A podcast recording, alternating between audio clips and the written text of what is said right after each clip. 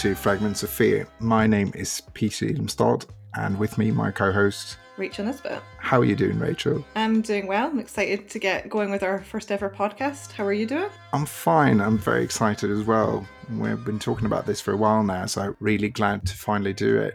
Yeah, I think this is something we've had in the works for, well, I think we've talked about doing a podcast for years now. We have, yeah. Having long discussions about films on Twitter is not really ideal, so it's it's much better to bring it over to the podcast format. Yeah, I think we, we message each other so much about films, and because we're like, I'm more of a night owl and you're a morning person, or you, well, you have children, so you have to be a morning person. So if you wake up and you've got, or you go to bed or whatever, you see these screeds of messages and just trying to like respond to it all. So we thought, yeah, we'll bring our conversations over to um, podca- the podcast format. So it's just easier, you know, to talk to each other rather than these delayed responses.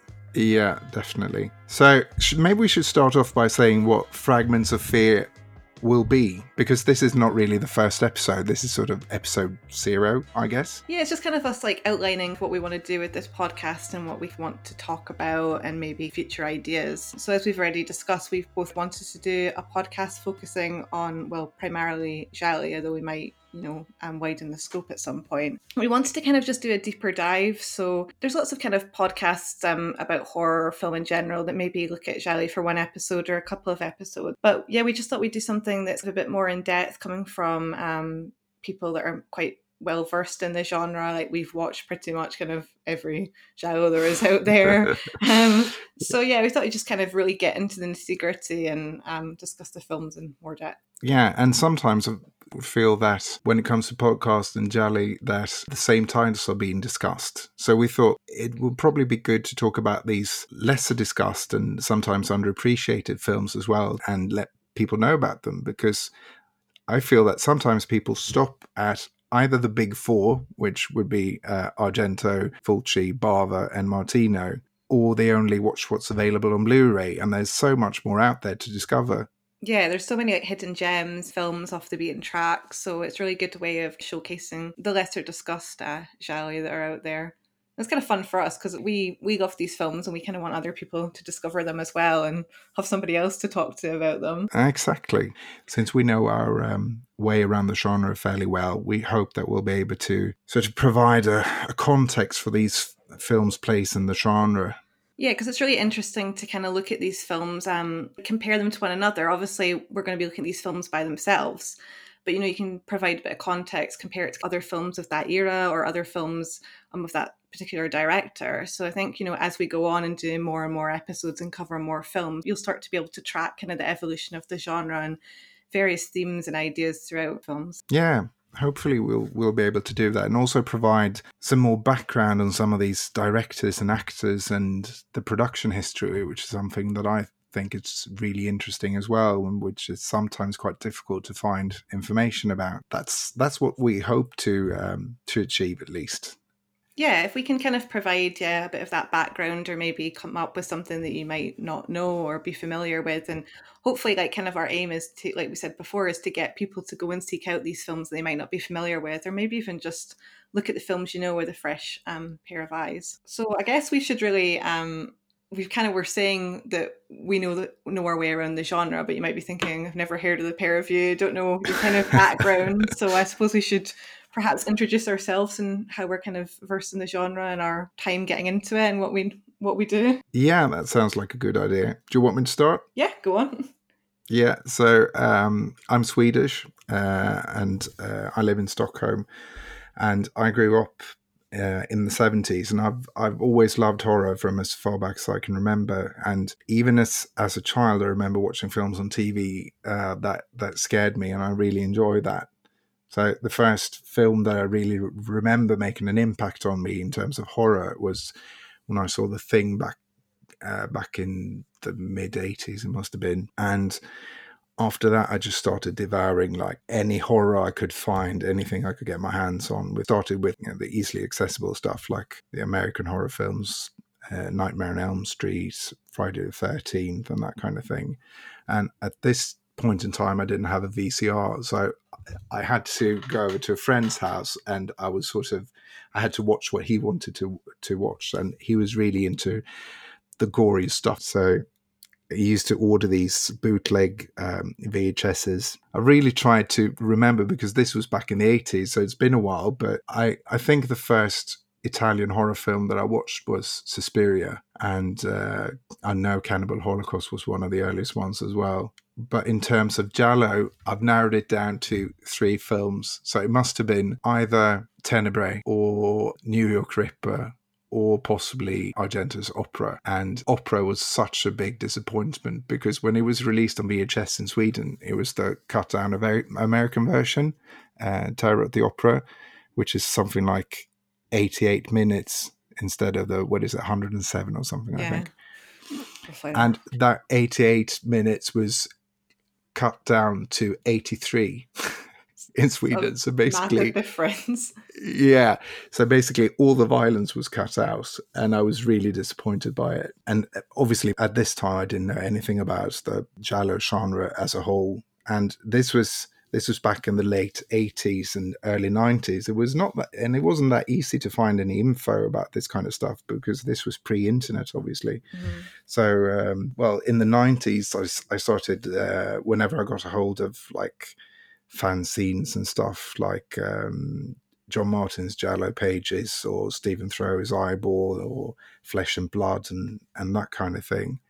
So I started learning a little bit about the giallo genre, um, but it was by this time it was it was still mostly like I'd seen the Argento films, I'd seen most of the Fulci gialli, but it wasn't really until when I went on to the early internet horror forums like Splatterhouse.net and DVD Maniacs, horror DVDs, and Johnny Redmond's Love Lock and Load forum that I started trading stuff and I, I started finding more um, gialli. So that was basically my way into it, I guess. What was what was the first giallo that you saw? My first Giallo was Tenebrae, so perhaps well one of the first ones you saw as well, which is kind of funny. Yeah. Um, how that matches up. It, it's really interesting hearing your story because um, there's a wee bit of an age difference between us.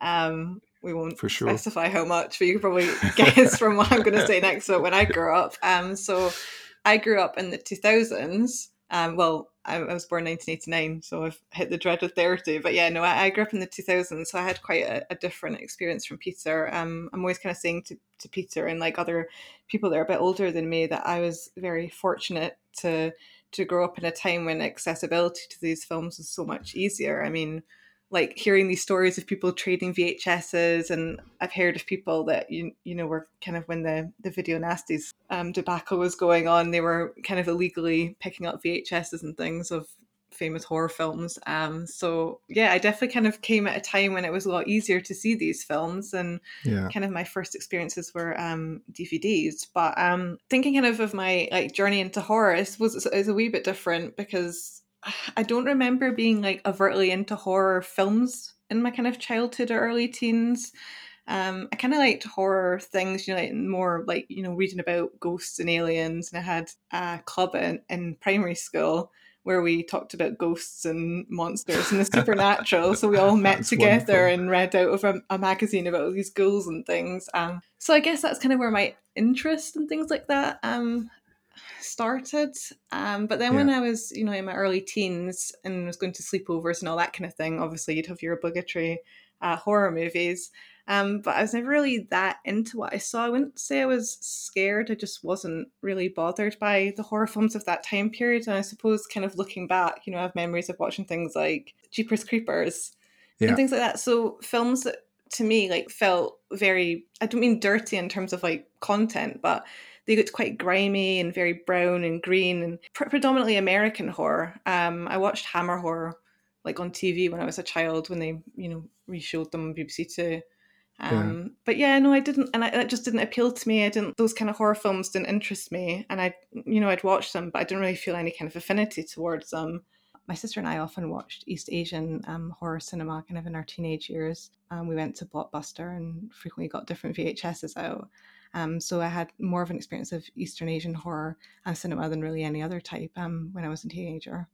And it wasn't really till I turned 16, 17, I discovered Dario Argento's work that suddenly it kind of opened up this whole new world of horror for me. So unlike some people, I guess I didn't have that kind of exposure to the kind of 80s slashers and things beforehand.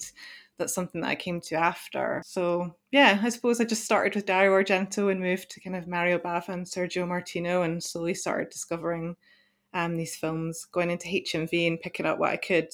But I mean, I, I, know I talk about availability and how much easier it's been for me, but even like you know, like the mid to late two thousands when I started getting into these films, it still wasn't easy.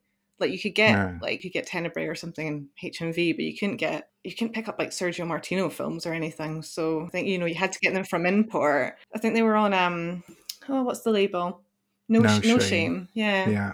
Um, so yeah, you kind of had to try and really seek these films out. I'm, I'm sure you could have downloaded them, but I wouldn't have been doing it at the time. Kind of slowly started to discover more and more gialli as you did, and yeah, learn about the genre. That's so cool. And uh, I think it's really cool as well that uh, we're we're quite far apart in terms of age, but we're both like found our way to these films, and I think that it's really interesting that they still hold up so well, and they hold appeal for not just for people who grew up in like the 60s or 70s, but who grew up in in the 90s or 2000s and there's there's still interesting films and people want to watch them and these last couple of years have been amazing in terms of what which films that have turned up on on Blu-ray. Yeah, I mean, there's been a real explosion explosion in these kind of films and their popularity. Um, even from you know when I started getting into them, which wasn't that long ago, you know, like 13 years ago or something. Um, yeah. and it's so nice to see so many uh, young people, especially you know young women and all sorts of people from different backgrounds, different countries, like discover these films. So, kind of as a, a fan of them myself, I really love it when you see, you know, a 15 year old discover it for the first time and you think, oh, I remember my first experience watching that. Um, yeah. So, though I know there's sometimes a little bit of discussion about people that maybe saw them when they originally came out or in the 80s or whatever, but you know, I think it's like you said, it's important when a film kind of transgresses its time period to a certain extent and new people discover it. It's not like I'm saying the films aren't dated kind of in air quotes but there's still something that resonates with people now whether it's kind of the visual style or the music or, or you know like the kind of the plotting. Um, oh for sure. see. and i think that changes over time as well because i was i was thinking earlier today of what it is about these films that makes me love them so much and that have made me stay with them for like so many years and I think when you first come to them, it's it's about the horror aspects of it. I think about the violence, about the like the murder mysteries, about the the nudity and the titillation and that sort of thing. Mm-hmm. I think that's really important for most people when they first start watching them. But in my case, when I'd watched a little bit more, I started really falling in love with the music. And when I watch them now, I really appreciate well, the architecture, the fashion, and um, the Italian feel of it. I think that's really just as important as the murder mystery aspects of, of the films. Yeah, definitely. Because there's other murder mystery films of the period that just never clicked with me so much. I think there's something very specific about Gialli, and like you said, they're Italian, they've got the certain context and very European Italian sensibility. I say European, I mean I'm European myself, I'm Scottish, but yeah, there's something about it that just feels very stylish and very yeah. like, it just feels intrinsic to Italy that in that during that time period. Oh yeah, definitely. I think the style aspect is is very important because if you compare them to to slashers, which some people do, I mean, I've enjoyed watching slashers. I'm not going to say that I'm not not a fan, but they never resonated with me in the same way as uh, generally have. It's something about the Europeanness of them, the stylishness of them, and they're very, most of them are quite urban films. Mm-hmm. Um, whereas slashers are often like it could be backwards or it could be suburbia. But for me, as a Swede, that's um, that's quite far off. Whereas the urban setting of, of Rome, for example, or London is much it resonates much more with me. Yeah, definitely. I, I completely agree with you on that. Like I'm like yeah, I do enjoy slasher films. It's not that I don't enjoy them, but there's just something about something about them that feels a bit more alien in a strange way. I can't really yeah. put my finger on it. Um, I think when we look at, at Gialli, also we're looking at films kind of from the late 60s to early 70s predominantly. Obviously, you know, there's yeah. a whole other discussion to have in regards to time periods. But slashers as well, you know, you're looking more at what like the late 70s, the very end of the 70s to predominantly the 80s. So even yeah. that kind of time difference, I mean, what's going on historically, socially, not only in terms of the kind of chasm between those two countries and the divide there, but just in terms of time progressing and all the advancements. So there's something that feels quite removed. There's something about those slashers that feel very different to the Gialli just because of, you know, the progression of time. Um, yeah. no, I agree. So you sort of took a step of going from a fan to doing something more with your love of these films. Can you tell me a little bit about how that happened? Yeah, well, um, as I said, I kind of started getting into gialli, you know, when I was like 17, 16, 17. Um, and, you know, as anybody discovering a genre of cinema, you just kind of devour as much as you can. You seek it out. You look to other people to try and get information about what to watch. Um, you know, you find books and all sorts of different sources. Plowed through that for quite a few years. Um, and then at some point, I decided to start my own blog because I always wanted to write about these films. And I felt this just from a personal perspective. I went online and I there's lots there was lots of great writing and there's lots of books with great writing, but I always felt there was kind of perspectives maybe that I didn't see. I didn't see like a lot of female voices at that time writing pieces on the genre, and I didn't kind of see a lot that was talking about those aspects we've just discussed. You know, like the architecture, the interior design, the costuming, not not like I'm trying to present myself as oh so I went and did all that and wanted to kind of write the true way or whatever. It's just more of a I just kind of saw that gap and I was like, well, I want to read stuff about these aspects, so I'm just going to go ahead and write it. And at that stage, I felt like I was confident enough in my knowledge to be able to do that. I felt like I, I you know, read so many sources, I'd watched so many films, I'd formulated all these opinions. I mean, it did take me a while to get to that stage because I'm always kind of of the opinion that you really want to know your stuff before you start speaking about it. And i don't necessarily think that's that's right for everyone. I think go ahead and write about a film or speak about a film you don't know about but just kind of from my perspective i was like i kind of want to know what i'm talking about. Yeah no i completely agree with that. I remember going on the on the forums back in the late 90s or early 2000s and just I was just lurking for, for a long time before I got into the discussions because I wanted to learn and I wanted to find out what people knew. And I find that people in the horror community in general are quite generous in sharing their knowledge. And shout out to my to my good friend Johnny Redman, who's who is really generous with like providing me with films and like insights and stuff that really made me get a better understanding and a better overview of the genre and uh, met some great people through him as well. I'm now at a point where I feel comfortable like getting into these discussions with you uh, and talking about these films but I wouldn't have been five, ten years ago. I think. Yeah, and it kind of highlights an important point, which is every everyone starts somewhere when it comes to film. Nobody comes out as a film expert. You know, everyone's learning all the time. Like these films, even though we're saying we feel like we're really well versed in them, which I think we are you know we know our stuff but there's still stuff that we're learning all the time you know peter sourced a book like they was telling me about um, recently um, with all this information in it that just you never see and i don't think it's really on record um, like on the internet so there's always yeah. things to be learned and i think hopefully you know people that are listening to this the podcast that we do um, that might not know these films as that well or might be just getting into the genre you know maybe in 10 15 years they'll be writing a book on it or be doing their own podcast. It's really important like that community aspect and for people to feel like you know you can ask questions and you can be a novice and you don't have to be an expert. You don't have to worry about looking kind of stupid when it comes to film you know ask questions learn and yeah just take part in the community. Yeah. The first post on your blog that i remember reading was that I think it was the Tenebrae one, uh, the Fashion Post, which really struck a chord with me because here was somebody who was writing about a film that I've seen countless times from a perspective that I've never thought about. And I thought that was really interesting. And you've written some great pieces about these films from from like a different angle, which is so interesting because you don't want to you don't want to read the same thing over and over again about these films. You want a new perspective, fresh eyes. Yeah, definitely, and and thank you for saying that. That's, re- that's really kind. Honestly, when people say that to me, I'm always like really overwhelmed. Like if I've written something that's resonated with people, um, because that's why you write something, isn't it? You've got a perspective you want to put out there and hope people engage with it. But even mm-hmm. from what I was doing or what I continue to do is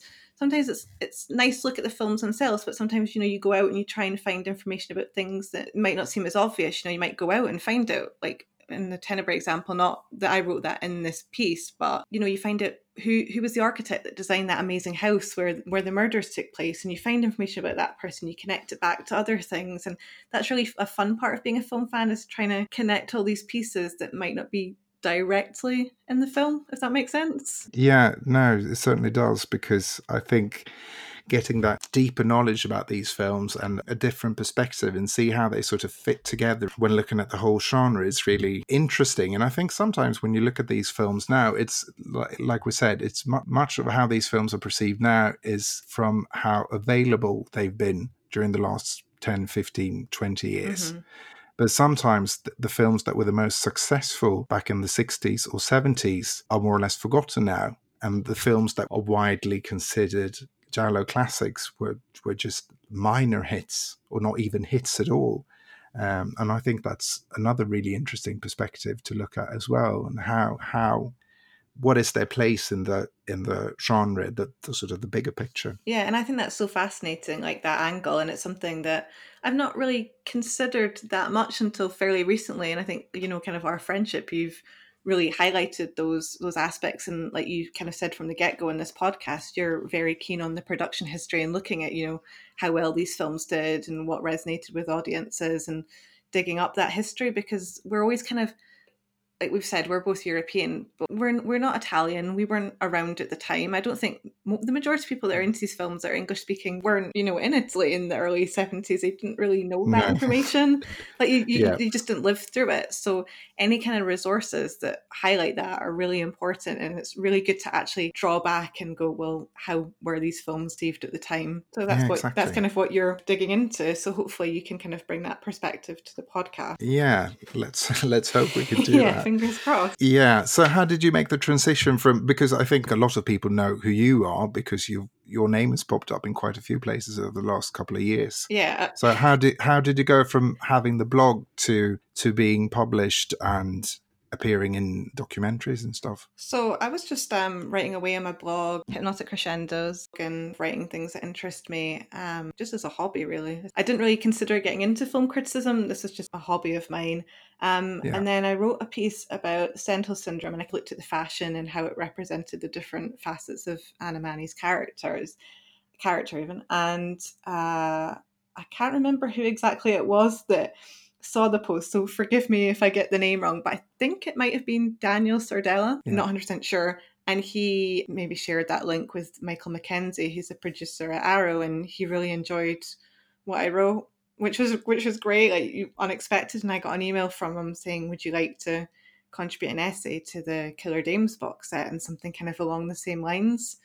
And yeah. I'll never forget getting that email because I was just so bowled over to get that. And it wasn't something I sought out. Like I said, I wasn't looking to get into this arena. I wasn't emailing people. I wasn't really promote myself that much. I think my Twitter following was awful at the time. I don't think I had that many followers. I think I knew you at the time, but yeah, no, it was it was amazing. So I, I did an essay about the production design in a kind of similar way on that release, and I thought, oh, you know, that's a great thing that I managed to do, and I always have that, and you're just happy to be included in a release and have that under your belt, and then I kind of got more work with Arrow, which again, every time I got an essay, I was like, I can't believe they're asking me again to do this. Like, like overwhelmed. Like even now, I still can't believe it. Um, then I kind of ended up doing a featurette for 88 Films and um, was in a documentary about Umberto Lenzi's eyeball and just kind of you, you I don't know, I suppose once you get a name for yourself, people ask you to do things and I just kept tweeting kind of Italian cinema content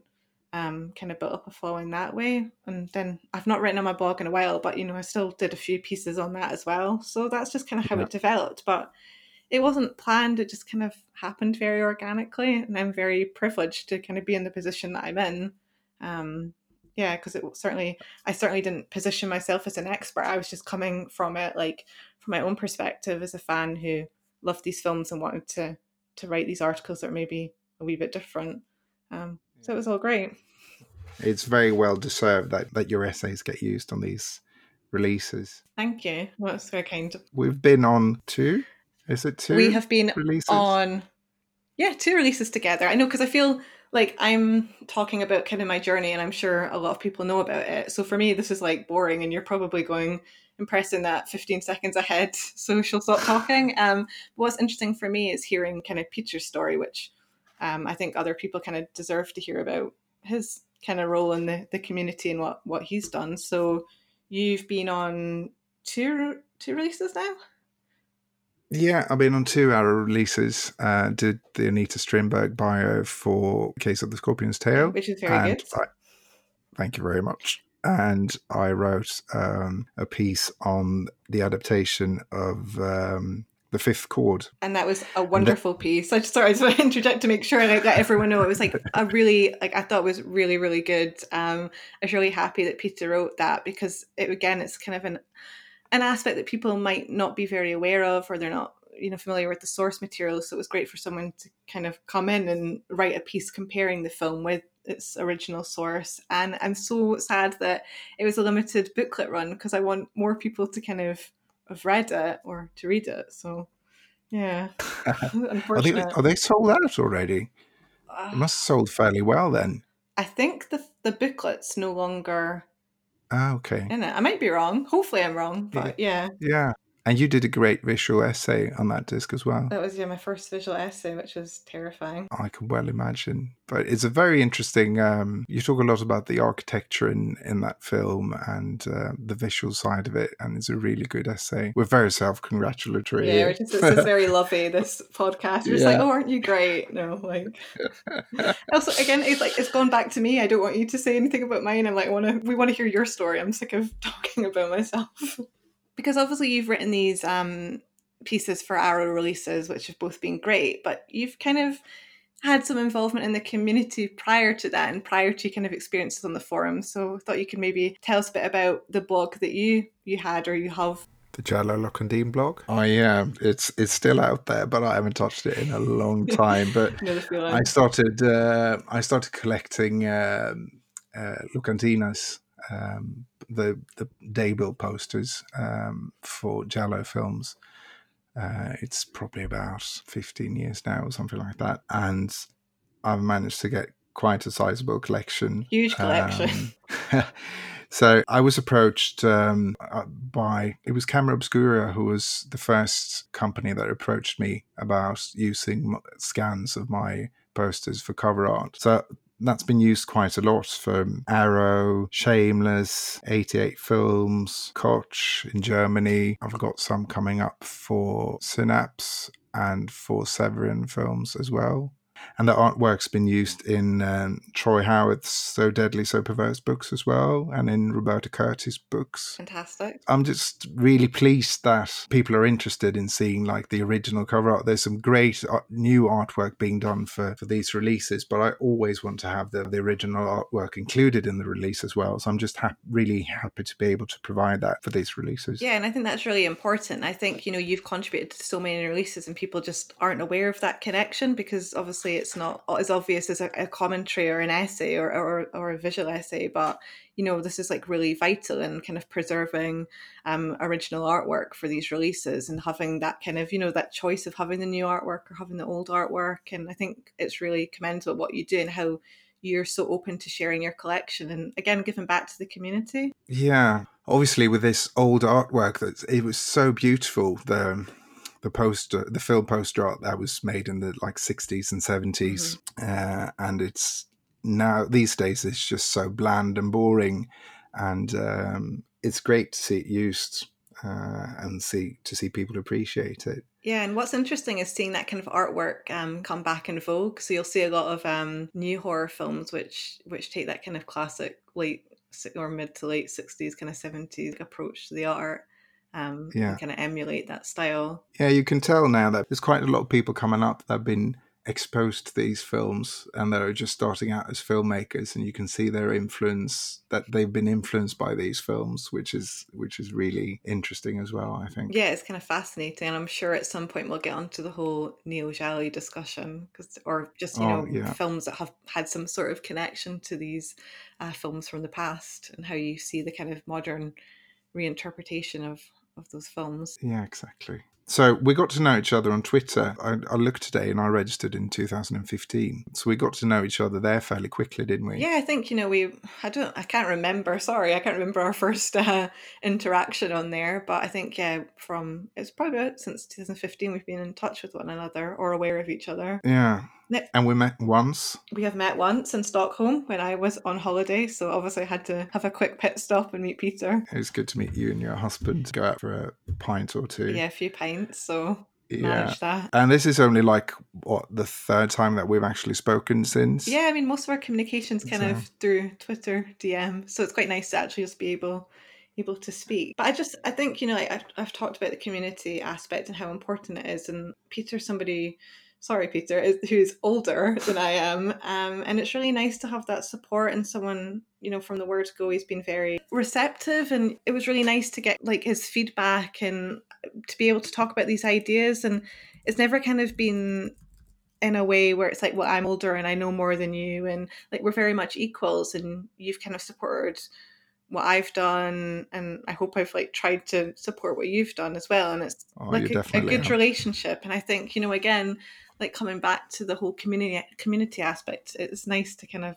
have people you can talk to and know I watch oh, what I say, but nothing kind of condescending or you didn't come to these films when I did, or you didn't remember that you don't remember the VHS days. It's you know, it's not like that. It's it's about the films. yeah, none of us are fans of gatekeepers. I mean, I I love it when you when people find these films or discover these films, and I'm really happy to help out and like come up with suggestions of where they can go next. And that's one of the things that we we hope to be able to do with this with this podcast as well, and point people in the direction of films that they that, that you might otherwise miss. Yeah, and that audience feedback will be really important to us. So, you know, if you want us to cover certain films, time periods, or certain directors, you know, it'd be nice to kind of know what you want to want to find out about as a fan or if you've got any questions for us and yeah i want it to be like a kind of community approach Exactly. We're hoping to do, or our plan is to do a film per episode, and then we might possibly do like bonus episodes later on where we talk about other subjects. But